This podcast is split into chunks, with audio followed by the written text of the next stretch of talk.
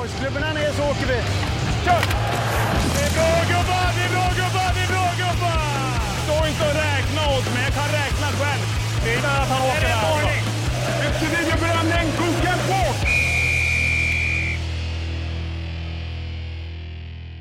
Ja men hej på er och varmt välkomna säger vi till er kära lyssnare av SHLs domarpodd. Inom hockeyvärlden så är semestern över för de allra flesta och så även för oss här i podden och på SHL. Det är dock ingenting som vi klagar över för det innebär ju också att hockeysäsongen närmar sig med stormsteg. Man kan säga att det här blir första avsnittet av podden för säsongen 22-23 och idag så gästas vi av en minst sagt rutinerad domare i form av Marcus Linde med fler än 500 matcher i SHL där debutsäsongen som ordinarie huvuddomare gjordes 2011-2012.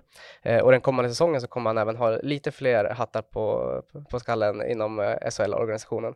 Eh, men först och främst, varmt välkommen till podden Marcus. Tack så mycket. Hur eh, har din sommar varit? Nej, men sommaren har varit fantastisk. Jag har hunnit med allt från att fixa med huset, eh, träffa kompisar, framförallt på golfbanan. Då. Eh, sen har jag och min familj eh, bilat ner till Europa med eh, Cannes som eh, slutdestination. Där vi spenderade en vecka. Sen är det otroligt skönt att komma hem till västkusten igen när man har varit nere i varma Frankrike med varma bad och få sig ett iskallt västkustdopp. Mm av, eh, av allting som du har hunnit med under sommaren? För det låter som att du har varit ganska aktiv. Eh, vad har varit höjdpunkten? Ja, men jag tycker att just det här när man bilar ner genom Europa och, och stannar till på lite mindre städer och, och hamnar någonstans där, där, man kanske inte har planerat att tillbringa kvällen och, och, och natten så att säga. Det, det, är, det är en riktig höjdare tycker jag. Eh, övriga familjen är väl inte lika road av att, att spendera så mycket tid i bilen men jag tvingar dem. Mm.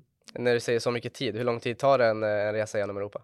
Ja, ner dit till, till Cannes är det väl eh, drygt 200 mil så att eh, tre övernattningar eh, på ditvägen och, och, tre på hemvägen har vi kört. Då hinner man se mycket. Mm, ja, det förstår jag. Eh, när vi spelar in eh, det här avsnittet så sitter vi ju faktiskt i Gävle då det är träff för alla domare och lite tester och ispass och, och även utbildning. Eh, hur ska det bli att eh, träffa alla nu i helgen? Nej, men det, det, är helt fantastiskt. Vi, vi, garv, vi är ett gäng som garvar väldigt mycket ihop. Vi har otroligt skoj. Eh, och det är någonting man ser fram emot och träffa grabbarna. Och sen när det kommer till liksom själva kursmomenten så är vi, jag tror vi är ganska unika. Det, det finns ett otroligt driv i gruppen. Eh, alla vill vara med och tycka och tänka, bidra i de olika momenten. Eh, vi har mycket diskussioner och liksom ett stort engagemang liksom på killarna. Så det nej, man åker härifrån fylld med, med energi sen. Det... Mm. Ja, men det är bra. Eh, hinner man, nu har det ju varit en, en lång semester här, men hinner man, och ni träffas ju ganska mycket också under säsongen allihopa, hinner man börja sakna varandra eh, över den här månaden när man kanske är på... Ja, det, det är ju både och. Nu börjar det bli dags att ses här när vi inte har sett på några månader. Eh, sen tror jag absolut att det är skönt att vi har ett break från varandra. Vi jobbar ju väldigt intensivt ihop eh, kring matcher och sådär liksom, så att eh, själva breaket är skönt, men sen är det kul att ses igen. Mm. Vad ser du mest fram emot av det som väntar nu i helgen? Ja, nej, men vi ska ha någon form av teambuilding på lördag där vi inte vet riktigt eh, vad vi kommer göra. Eh, det som är klart är att vi ska i alla fall ha oömma kläder på oss och då brukar det alltid bli någonting kul. Liksom. Även fiskespö var noterat som utrustningsdetalj att vi skulle ta med oss hit till Gävle. Så att eh, ja, man är både lite nervös och, och förväntansfull på den eh, punkten. Ja, jag förstår det. Höga, höga förväntningar. Mm. Eh, vi pratade med dig också här innan sommaren då vi träffades ute på Bosön, eller var några veckor innan, eller till och med månader innan, innan semestern. Men eh, hur känner du att det har gått sedan dess? Eh, det var då ni fick eh, era träningsscheman och sådär över sommaren. Ja, precis. Det, det, har ju utförts en hel del träningspass sedan vi var på Bosön senast och så kommer vi åka tillbaka dit i september och göra tester igen då. Eh, många pass är ganska tuffa och tunga. Men det har hållit på bra. Dock den veckan när man är nere i Europa och det är 30 grader redan tidigt på morgonen, då, då är det svårt att genomföra några tuffa pass. Liksom. Då fick det bli lite lågintensivt och försöka komma upp tidigt på morgonen innan liksom, värmen har lagt sig. Mm. Med eh, en och en halv månad lite drygt kvar till, eh, till grundseriens eh, pucksläpp i alla fall. Känner, hur, hur känner du att formen är? Jo, men den är bra. Eh, nu handlar det lite grann om, vi ska ju gå på is här imorgon och eh, man får se lite hur skridskoformen är. Det brukar vara lite smärta i fötter och lite nya muskler som får jobba när man går på is. Men eh, jag tror att eh, jag känner mig förberedd. Mm. Kul tanken med det här avsnittet är ju dels att vi ska få, få veta lite mer om, om dig Marcus, men också att vi ska prata om hållbarhet och, och arbetsmiljö som är en stor del av, av er som är en del av sporten och även liksom SHL i sin helhet. Eh, men om vi, om vi tar dig, du har ju ganska mycket erfarenhet genom åren, eh, från civilekonom ekonom till, eh, till domare. Eh, och det fick vi veta genom ett personporträtt eh, som vi hade på hemsidan för drygt två säsonger sedan. Eh, nu ska du alltså jobba med lite, med lite fler moment eh, utöver din roll som, som domare. Hur känns det? Nej, men rent personligen så är jag vill ju döma hockey i många år till. Jag tycker det här är världens bästa jobb så att liksom, eh, det vill jag göra i många år till. Men det går, det går nästan inte en dag utan att jag funderar på vad jag ska göra den dagen jag slutade med hockey. Och det är liksom inte med någon ångest jag funderar över det utan mer, jag ser fram emot den dagen jag ska göra någonting annat. Eh, eh, och, och, alla erfarenheter jag kan samla på mig eh, tar jag emot liksom med glädje. Eh, jag har lite andra planer vid sidan om hockeyn också och, och försöker ratta lite vad, vad, vad liksom jag ska göra i framtiden. Och oavsett vad man kommer jobba med så tror jag liksom att erfarenheter erfarenhet från hållbarhet och arbetsmiljö och så vidare kommer man ha nytta av. Eh, Eh, oavsett vilken roll man har på ett företag. Um...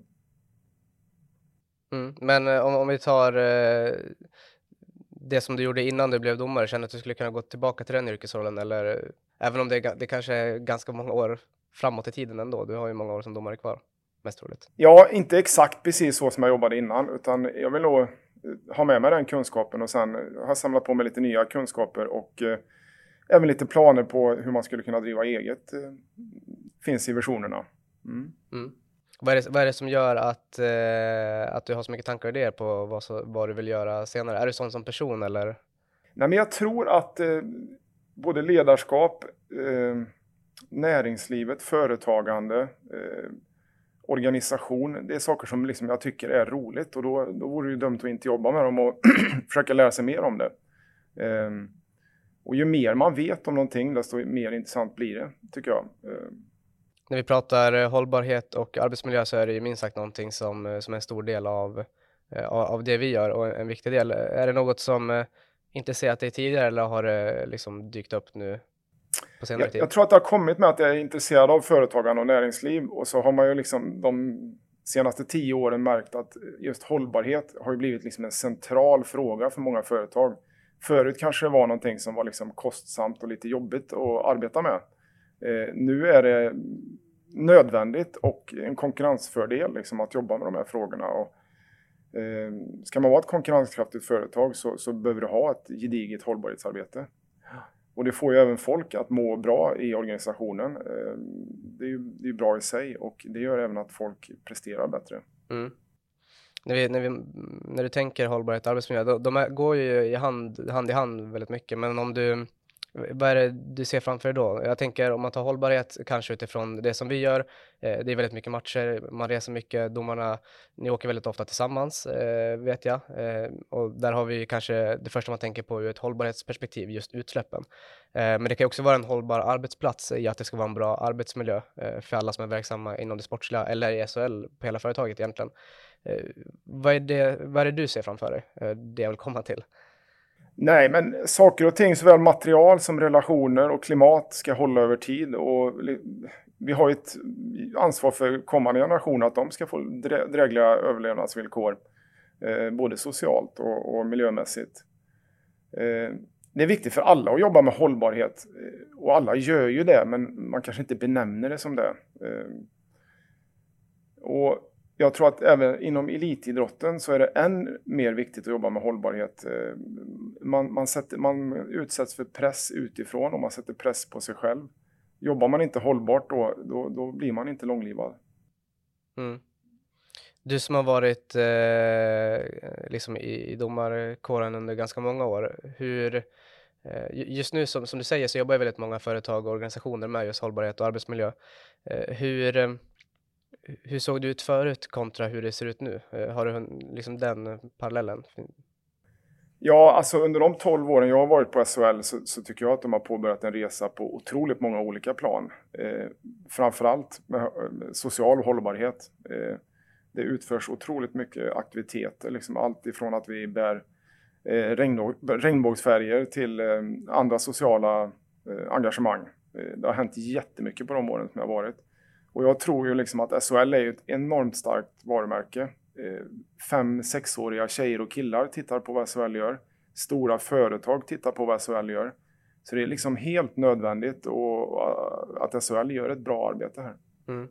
Eh, tror du att, eh, en liten följdfråga på den, tror du att eh, det arbete som görs inom till exempel eh, organisationer som SHL eller, eller ligor som är stora eller ja, men andra organisationer som är, som är av samma storlek, tror du att eh, om de går i bräschen så kan man påverka idrottsrörelsen i, i sin helhet också? Definitivt, och man har ett stort ansvar att ta. Eh, och ur ett kom kommersiellt perspektiv så, så är det helt nödvändigt, eh, både socialt och kommersiellt. Mm. Eh, om vi tar, tar dig då som kommer in eh, med lite, med lite erfarenheter, vad tror du att du kan bidra med för, för vinkel och kunskap? Du kommer ändå från domarna som, om vi pratar till exempel arbetsmiljö, har en ganska utsatt position. Ja, jag är ganska ny i det här, men jag tror att jag kan komma med lite nya perspektiv och jag har ju själv erfarenheter såklart av brister. Och sen så tror jag att jag är ganska medveten om vad mina kollegor har för förväntningar på sin arbetsplats. Ehm, och jag hoppas att jag kan få med kollegorna och, och, och, tycka att det här inte är någonting tråkigt att jobba med utan det är någonting skoj, skoj och positivt och det bidrar till bättre trygghet och trivsel på, på jobbet. Mm. Mm. Hur, eh, hur mycket pratar ni om, eh, om till exempel arbetsmiljö inom eh, domarkåren? Vi pratar jättemycket om det. Sen tror jag inte att vi alltid benämner det som arbetsmiljö. Eh, och det blir ju en del av det här att alla de här tankarna och tyckandet som vi har inom gruppen och jobba med det på ett mer strukturerat sätt, då tror jag vi kan få en bättre effekt på det. Men eh, alla pratar om arbetsmiljö hela tiden, bara att man tänker inte på att det är arbetsmiljö man pratar om. Mm. Mm. Vad kan det vara för grejer som ni, som ni pratar om då? Ja, men jag tror att mycket av det är ju liksom relationer till varandra och relationer till eh, spelare, ledare, hur vi kommunicerar med varandra. Eh, eh, att vi försöker liksom klargöra förväntningar på varandra. Det är där det stora ligger. Mm. Hur, ehm, hur ser du på domaryrket idag som, eh, som hållbar liksom, arbetsplats? Ja, alltså, att vara domare är ju ett eh, riskarbete när det gäller hållbarhet. Eh, vi utsätts ju för stor press utifrån. Eh, vi har även ett krav på prestation. Eh, om vi dömer för dåligt så, så kan vi bli av med jobbet helt enkelt över tid.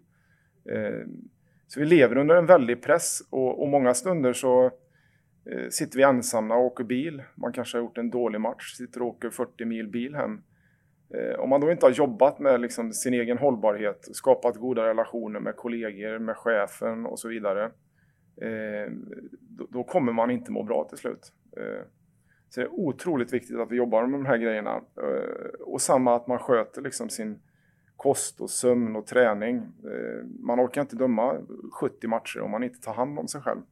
Eh, men gör man alla de här grejerna på ett bra sätt, då har man liksom otroligt goda möjligheter att ha ett kul, utvecklande arbete. Mm. Eh, när man pratar om, eh, om hållbarhet och eh, liksom arbetsmiljöinkludering på, på det här sättet, eh, så blir det väldigt stort och väldigt brett och, och, på ett sätt så kanske det känns eh, liksom övermäktigt ibland inför liksom det stundande arbetet och utmaningarna som finns eh, det, det, finns liksom hållbarhet när man pratar domarkår gentemot klubb och liksom i sporten som helhet, gentemot supportrar, prata inkludering. Eh, vart ska man börja någonstans?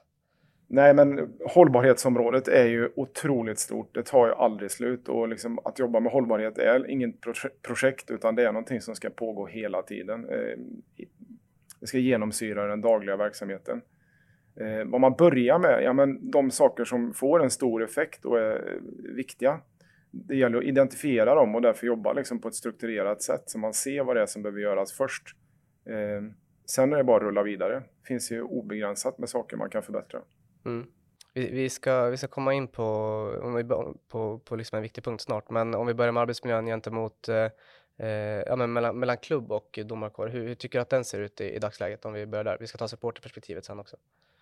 Jo, men jag tycker att den blir bättre och bättre. Sen har vi det här problemet med att eh, jag, jag, tror att när vi sitter kanske i augusti och, och, pratar med klubbarna och så vidare, då är alla ganska överens om vad för typ av relationer vi ska ha och så vidare. Sen när det blir match och adrenalinet kickar in, då, då glömmer man lite grann bort ibland vad man har att förhålla sig till. Eh, och det är en stor utmaning. Eh, men jag tror liksom genom, genom kommunikation och samtal så, så kommer vi kunna bli bättre på det där. Mm. Tror du att, eh, att, att man eh, brett inom hela SHL jobbar hållbart, tror du att man kan skapa en förståelse eh, för er två som parter för varandra då också på ett annat sätt som kanske mynnar ut i en bättre arbetsmiljö? Det tror jag definitivt. Liksom, samtal och utbildning, det är ju det, det, är det som behövs för att man ska skapa förståelse och, och veta hur man ska jobba. Eh, så jag tror definitivt att klubbarna jobbar med det och eh, vi jobbar med det centralt i SHL också. Mm. Eh, en baksida med det som du precis beskrev, eh, när man är mitt i säsongen, kanske väl, eller även i slutet av säsongen framför allt, när det är viktiga poäng som står på spel och eh, det kanske kommer uttalanden eller eh, ni, man pratar inte samma språk eh, som man gör i augusti som du beskriver det. Eh, och det, det spiller ju vidare på, alltså på det som fattas utifrån också från, från supporterna, vilket påverkar er väldigt mycket. Eh, hur, hur är det med, man pratar säkerhetstänk och sådär och vara domare, för det är ju ändå eh, det är en väldigt stor del eh, som också påverkar er vardag på ett sätt. Och det, ja, det, det är en stor arbetsmiljöfråga i alla fall. Jo, alltså precis som du är inne på där, uttalanden i media från tränare och spelare eh, får otroliga konsekvenser för oss domare väldigt ofta. Eh, och det där är ett jätteproblem och någonting som jag eh, önskar att vi hade kommit längre med. Eh, vi domare är helt öppna för att ta kritik. Eh, tränare ska absolut få eh, tala om vad de tycker om våran insats och för att eh, resonemang med oss. Men när de står i media och, och spyr galla så att säga, det, det, det sprider bara dåliga saker till, till omvärlden. Mm. Vad är de, eh, om vi pratar, eh, om vi pratar eh, liksom domaryrket som arbetsplats, vad är de största förbättringsområdena som du, som du ser idag? Nej, men det, jag tror det är den hur vi, hur vi agerar utåt. Det tror jag är jätteviktigt. Man kan ha ganska hårda, tuffa diskussioner mellan fyra ögon. Det måste få finnas. Idrott ska engagera och det ska finnas känslor och så vidare. Men eh, vi måste vara tydligare med ramarna, vad som är okej okay och vad som inte är okej. Okay. Mm. Mm. Hur ser ni på, eller hur ser du på, på er egen roll? Vi pratade precis om just ja, spelare och ledare som, som går ut i media. Hur, Eh, en, väldigt, en fråga som är återkommande är eh, att domaren måste ta ansvar bland eh, supportrar för till exempel insatser och, och liksom på isen. Ehm, och, och, det gör ni, men hur mycket Eh, se, eller tror du att ni domare liksom har ett, ett, eget ansvar också till att kunna skapa en bättre hållbar eh, arbetsplats för er? Nej, men jag som domare önskar att vi hade en ännu större transparens mellan domare och fans och lag och spelare och så vidare vi är nog ännu mer beredda att gå ut och liksom förklara situationer, varför vi gjorde rätt eller varför vi gjorde fel och så vidare. Eh, vi har inga större problem med det. Vi, vi gömmer oss inte på något sätt. Så jag önskar att den plattformen vore ännu större. Eh, så i den bästa av världar så hade vi domare fått förklara våra beslut istället för att någon annan står och är arg och recenserar våra beslut. Eh, det tror jag hade blivit mycket bättre. Mm. Eh, har du själv något, eh, något exempel på, vi vet förra säsongen till exempel så hade vi eh, ett gäng situationer där domare gick ut och förklarade beslut, eh, ja, men framförallt i, i tv direkt efter matchen, vilket eh, skapade eh, liksom en bra förståelse.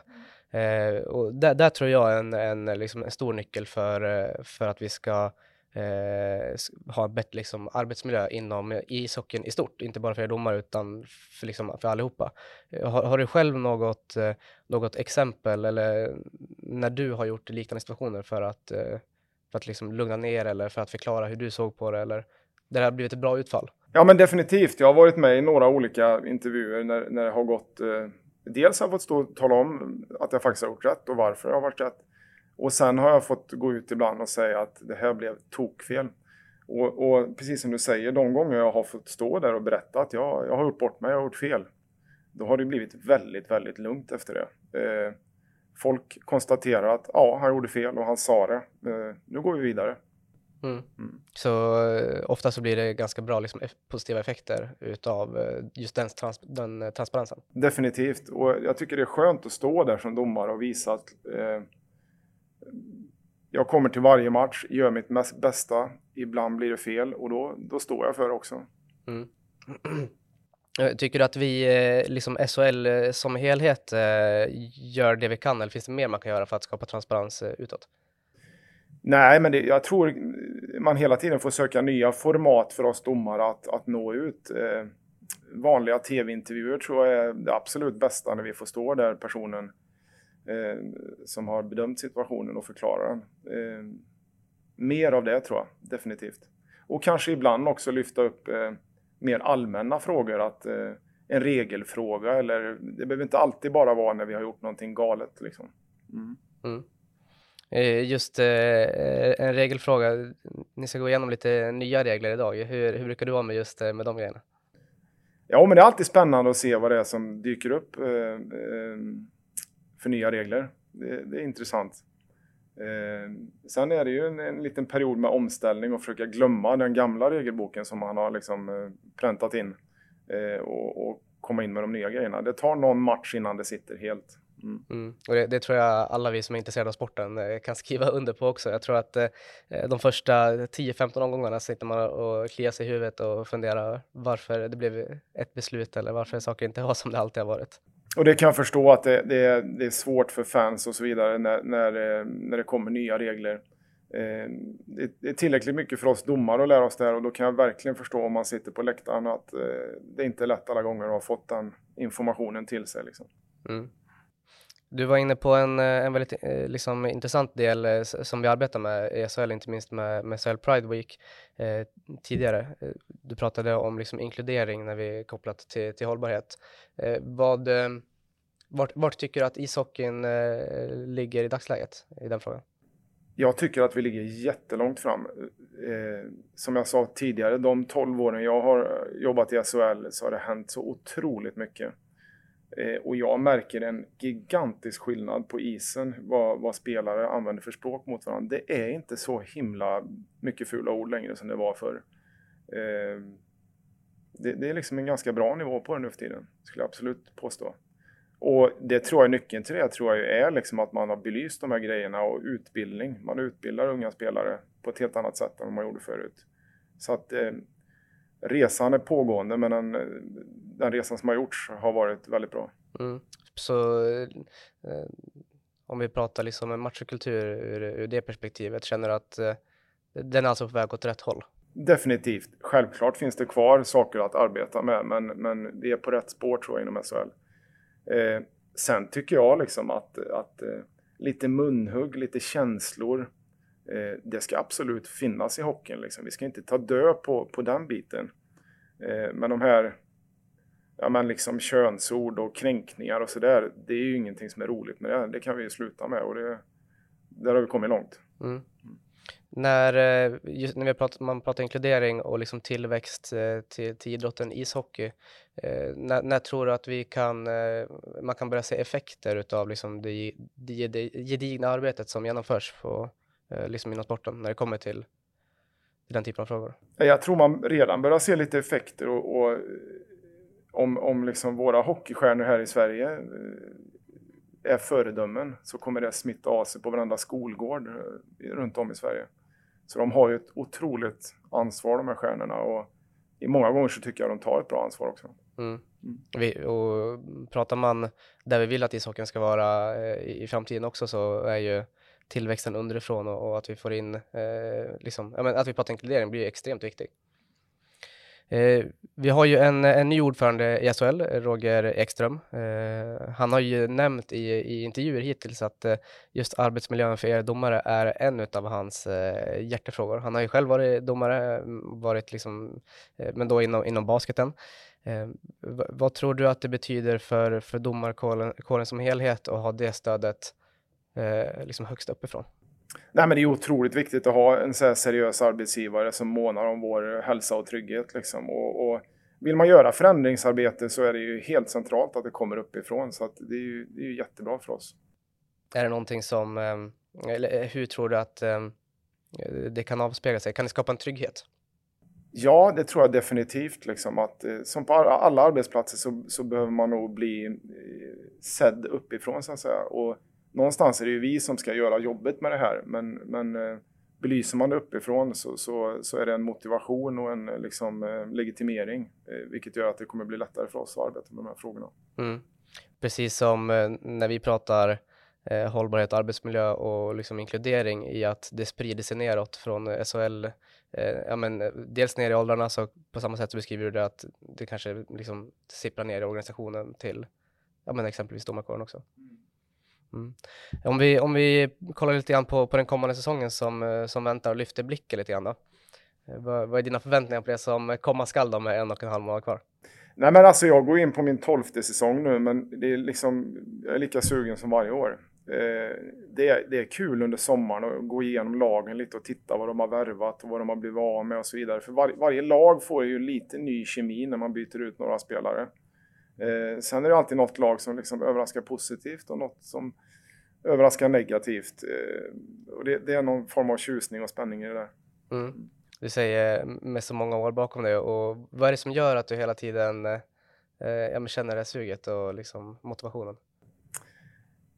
Ja, men för det första så älskar man ju sporten ishockey liksom. Och sen är det den där utmaningen att försöka ratta en match eh, på ett rättvist sätt. Eh, det är inte lätt och det är det som är det roliga i det. Att det, är en, det är en otrolig utmaning varje match. Eh, även om det är omgång fem eller en slutspelsmatch så, så gäller det att vara fullt fokuserad och liksom sätta en stolthet i att eh, jag ska göra den här matchen bra. Ja, det, det är en härlig drivkraft. Mm. Nu när man, ja men nu när du har liksom många säsonger under bältet, eh, att du vill, eh, ja men som i det här fallet då, arbeta med liksom flera områden eh, ut, utöver din domarroll. Eh, är det ett sätt, eller är det, är det för att du är så rutinerad och du vill ha liksom mer saker att göra eller eh, vad tror du det grundar sig? Ja, men det tror jag. Alltså själva sättet att jag angriper, hur jag angriper matcher har liksom inte ändrat sig, utan där har jag samma driv som jag alltid haft. Det är en sak, men sen så, ja, men lite som vi var inne på förut. Jag är 44 år idag och uppenbarligen så kommer jag inte döma hockey hur länge som helst. Eh, Och jag är liksom sugen på att göra andra saker än att bara döma hockey också, även om hockey är det bästa jag vet. Mm.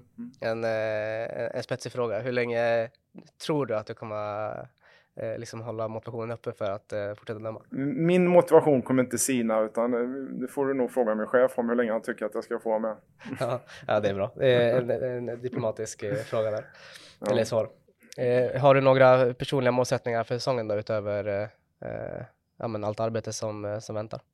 Ja, men som alltid så vill man ju döma så långt som möjligt i ett slutspel. Eh, det, är ju givetvis de allra roligaste matcherna. Eh, man vill vara med till slutet, men, men lite grann med åren så har jag ändå liksom brutit ner det och, och ser varje match i sig som ett mål. Liksom att jag måste döma bra i omgång tre, lika väl som jag ska vara bra i slutspelet.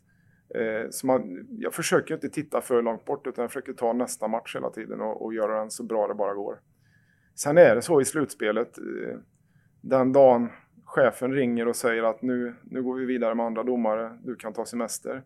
Då blir man skitsur och besviken. Och någonstans så måste väl det drivet finnas där om man ska liksom lyckas. Mm. Och man vet ju att man har ett bra jobb när man inte vill gå på semester. Precis som, eh, som för lagen så, så slåss ni också om platserna. Eh, och så, det finns ännu färre platser för, för er del också ju längre som går. Ja men det är precis, det är ju ett slutspel för oss också och man vill inte åka ut i kvartsfinal. Mm. Vad, vad var höjdpunkten förra säsongen? Oj, det är så svårt att, att välja ut en sak men eh, alla de här matcherna med fullsatta arenor, lördagsmatcher, det är ju det är en njutning varje gång. Det är något extra. Så då kan, jag- då kan jag anta att du ser fram emot eh, de fullsatta lördagsmatcherna med, med glädje inför den kommande säsongen också. Definitivt. Det är härligt. Det får bli en, en, en bra avslutning. Stort tack för att du ville vara med i det här avsnittet Marcus. Tack så mycket. Eh, Och även lycka till med säsongen 22-23 också och allt eh, vad den kommer innebära. Tack för att jag fick vara med. Tack, tack. Tack säger vi även till eh, er kära lyssnare eh, och i, ett av de kommande avsnitten så kommer vi bland annat att gå igenom eh, era lyssnarfrågor som ni har skickat in till oss och även gå igenom eventuella regeländringar till den kommande säsongen. I sedvanlig ordning så vill vi passa på att säga att om ni har några frågor som ni vill ha svar på så vet ni att ni kan mejla in till domarpodd.sol.se och när säsongen drar igång så får ni även skicka in situationer som ni vill att vi ska ta upp i podden. På återhörande i nästa avsnitt. Boysklubborna ner så åker vi. Kör! Det är bra gubbar, det är bra gubbar, det är bra gubbar! Stå inte och räkna åt mig, jag kan räkna själv. Det är att han åker där.